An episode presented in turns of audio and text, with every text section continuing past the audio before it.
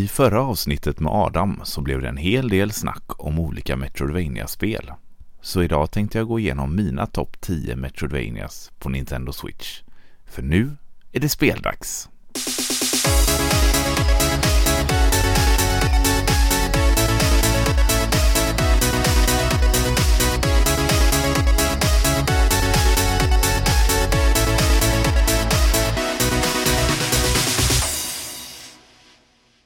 Metroidvania är en spelgenre som uppstod under 90-talets mitt.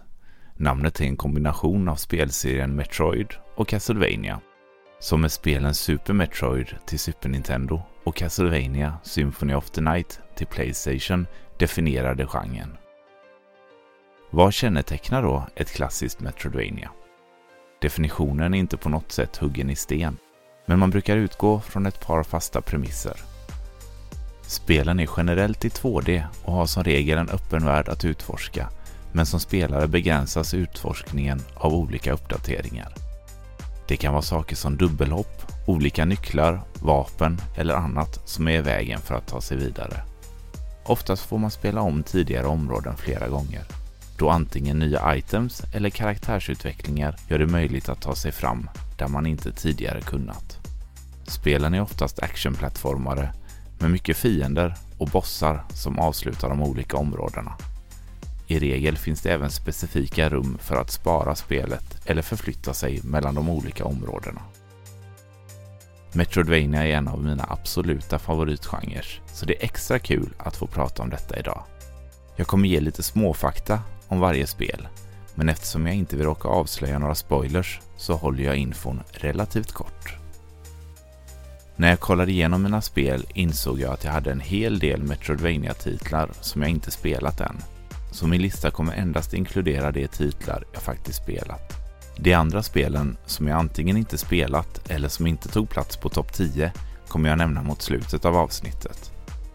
Jag vill också passa på att nämna att avsnittet är inspelat i april 2022.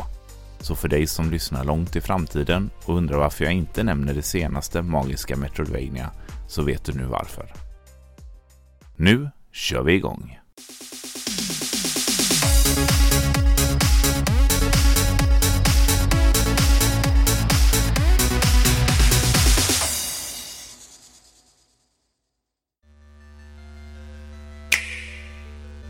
Plats nummer 10. Axiom Verge. Här spelar vi som en forskare som dör i en olycka för att i nästa stund återuppstå i en okänd värld. I spelet så nyttjas olika glitchar för att ta sig vidare och ta reda på vad som hänt och var man är. Detta är ett av de första spelen jag köpte till mitt Switch. Det är ett riktigt old school Metroidvania med tydliga Metroid-referenser. Spelet är utvecklat av en enda person, vilket i sig är imponerande och bjuder på grym stämning och bra gameplay. Dock tyckte jag att grafiken var lite för primitiv och jag lyckades aldrig riktigt fastna i spelet tillräckligt för att köra klart det. Men förra året, 2021, släpptes uppföljaren Axiom Verge 2 och det ser riktigt grymt ut. Så jag inväntar min fysiska utgåva från Limited Run Games med spänning.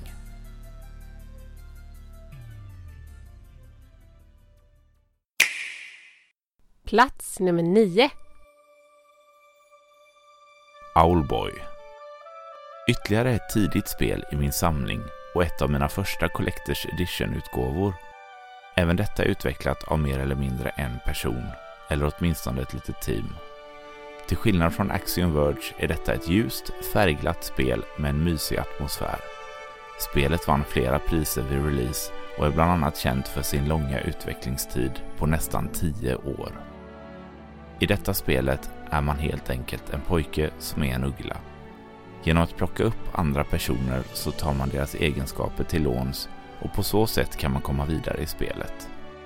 Ett unikt gameplay i ett feelgood-spel som sticker ut ur genren.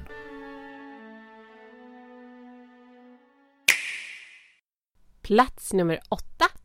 Time Spinner.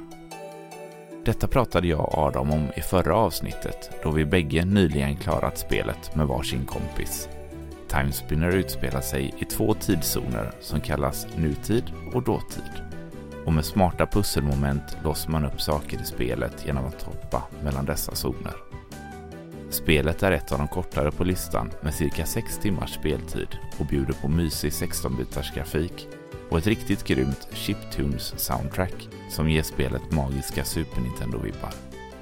Den fysiska utgåvan gavs ut av Limited Run Games, så den kan vara lite klurig att få tag i.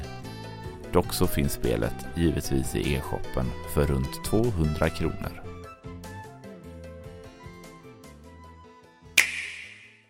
Plats nummer sju.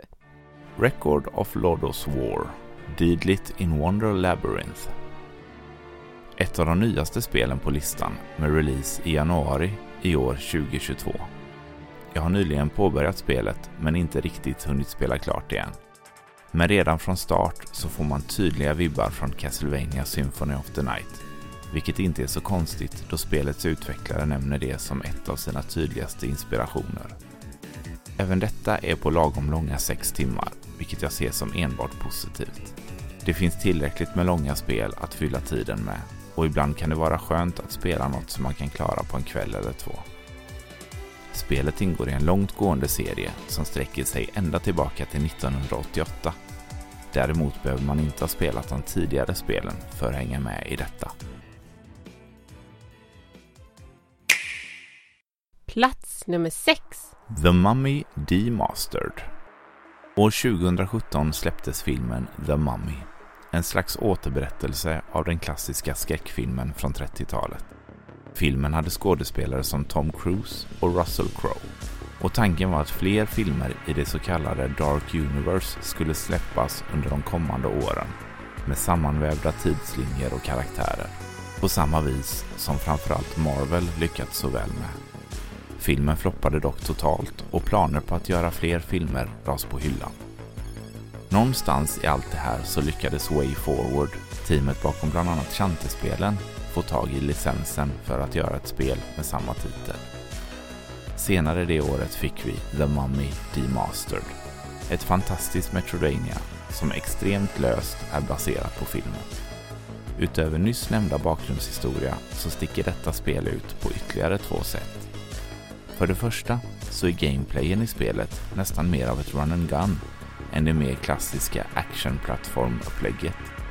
Och för det andra varje gång du dör startar spelet från närmsta save och du får börja med att leta upp din gamla kropp och ha ihjäl den för att plocka på dig det vapen du hittat under spelets gång. Ju längre in i spelet du kommer och dör, desto svårare blir detta. Återigen så bjuds vi på grym musik och grafik inspirerat av 90-talets mitt.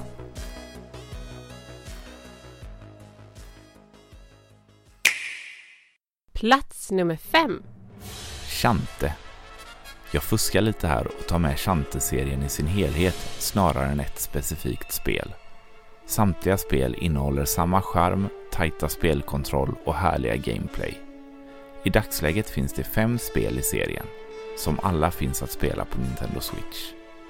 Det första är en Game Boy Color-portning, det andra en DS-portning och det tredje en 3DS-portning. De två nyaste spelen är direkt utvecklade för bland annat Nintendo Switch. Personligen så tycker jag att alla spel bortsett från det första är värda att ha i sin samling och man kan spela dem i vilken ordning man vill. Spelen följer den lilahåriga huvudkaraktären Chante och utspelar sig i tropiska, färgsprakande miljöer. Dessa spel följer överlag klassiska strukturer för ett riktigt bra Metroidvania med roliga dialoger och smarta pussel som bryter av actionplattformandet. Värt att notera är att endast Half Genie Hero finns att köpa i fysisk butik idag då Limited Run Games har släppt de andra spelen. Så de kan vara ganska dyra att få tag i, framförallt Pirates Curse som är ett av de dyrare spelen till Switch överlag. Men samtliga spel finns att tillgå i e-shoppen för mer humana summor.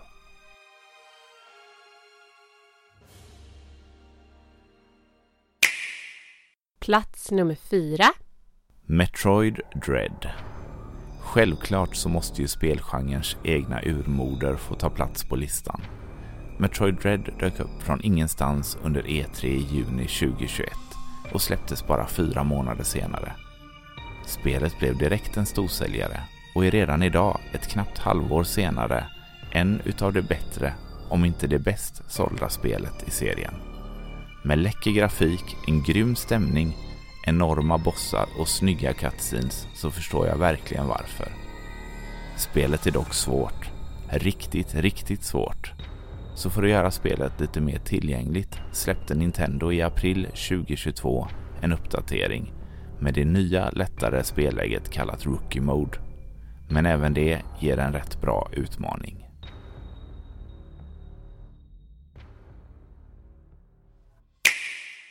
Plats nummer tre. Monster Boy and the Cursed Kingdom. De sista tre spelen var svårast att ranka. En annan dag hade ordningen kunnat se annorlunda ut. Så bra är dessa titlar.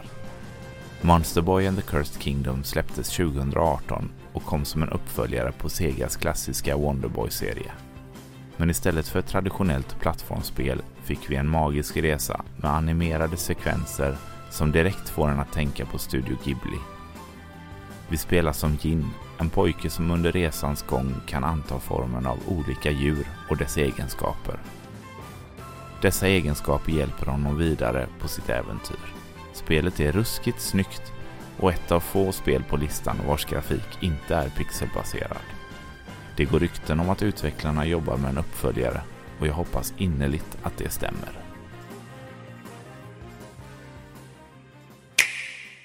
Plats nummer två. Bloodstain Ritual of the Night. Även om Castlevania är den spelserie tillsammans med Metroid som gav genren sitt namn så har vi inte fått något nytt spel i serien på många år. Det senaste riktiga Metroidvania-spelet i serien kom 2008 på Nintendo DS med Castlevania Order of Ecclesia. Men 2015 så utannonserade studion Artplay sitt spel Bloodstain Ritual of the Night som skulle komma som en värdig ersättare till Konamis Castlevania. En av huvudutvecklarna på Artplay hade tidigare jobbat som producent på Konami och haft hand om flera av Castlevania-spelen.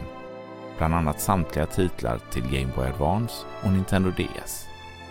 2019 kunde spelet äntligen släppas och även om det initialt led av en del problem vid release, problem som senare tagits hand om i uppdateringar, så tyckte jag spelet var fantastiskt redan då. Detta var ett av de första spelen jag förbokade och som jag spelade samma dag. Även om familjen Belmont alltid har en plats i mitt gamla gamehjärta så tog det inte lång tid innan jag var helt investerad i spelet och storyn. Detta hade lika väl kunnat vara ett Castlevania-spel och bättre betyg får man leta efter. Utöver Ritual of the Night så finns det även två stycken pixelspel i serien med undertiteln Curse of the Moon. Även dessa är magiskt bra, men spelar mer som de klassiska NES-spelen och känns som direkta uppföljare på mitt barndomsspel Castlevania 3, Draculas Curse.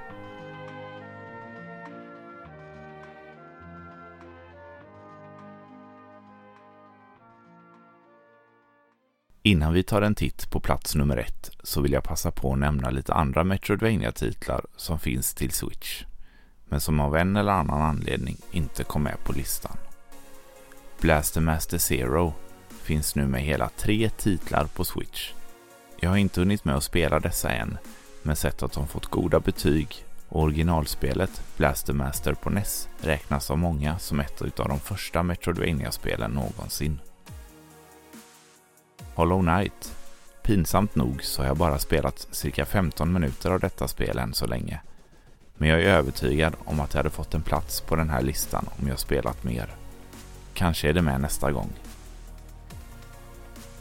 Agelos, Alvas Awakening, Blasphemous, Carry On, Cave Story Plus, Dandara, Dead Cells, Ghost 1.0, Guacamele, Kunai, Momodora, Narita Boy, Steam World Dig 2, Super Epic, Yokos Islands Express och många, många fler grymma Metroidvanias finns att tillgå på Nintendo Switch. Ett spel som jag gärna hade sett en Metroidvania-version av är Super Mario. Det känns som att Nintendo har tagit hela New Super Mario Bros-konceptet så långt de kan och att ge 2D Mario ett nytt liv i ett Metroidvania hade varit riktigt kul. Varsågod Nintendo.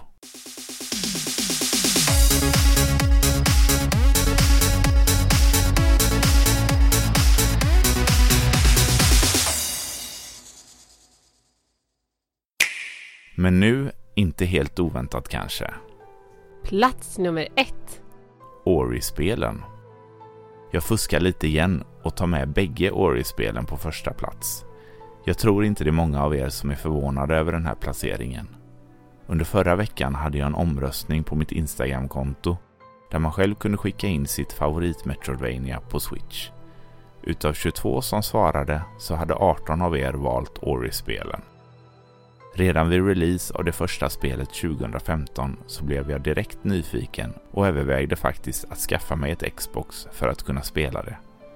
Men livet kom emellan och minnet av den där mysiga trailern jag sett la sig längre bak i arkivet. Några år senare så började det ryktas om ett samarbete mellan Microsoft och Nintendo. Det spekulerades vilt om ett nytt Banjo Kazooie-spel eller Golden Eye HD men även Ori nämndes och minnet kom rusandes tillbaka. Kort efter dessa rykten bekräftade Nintendo själva samarbetet och Ori fick sin release i september 2019. Bägge spelen är såväl grafiska och musikaliska mästerverk med fokus på utforskande, pussel och plattformande. Så klassiskt Metroidvania det kan bli. Storyn är gripande och tar lagom mycket plats. Svårighetsgraden känns jämn och rättvis. På många sätt är Ori-spelen perfekt balanserade och kapslar in känslan av spelglädje på ett magiskt sätt. När man kommer över ett spel som fängslar en på det här sättet så är det som att alla spelupplevelser man haft rusar genom kroppen och man vill bara pausa livet för en stund och njuta av ögonblicket.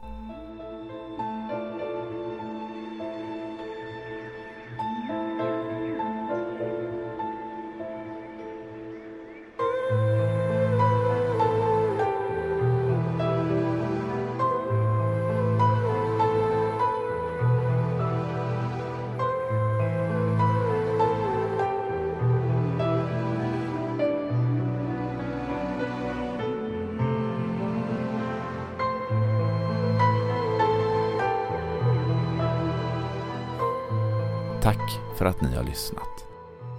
Vill ni hjälpa mig att stötta podden så prenumerera gärna i den app ni lyssnar på. Det går även att lämna omdöme i de flesta appar. Ni får mer än gärna dela podden i era egna sociala medier. Det är svårt att nå ut så jag tar all hjälp jag kan få. Jag har även ett Instagramkonto som kort och gott heter Spellax. Där lägger jag ut bilder relaterade till poddavsnitten men även lite annat kul runt omkring. Vill ni nå mig gör ni det bäst via Instagram. Så där får ni gärna gå in och följa mig om ni har möjlighet.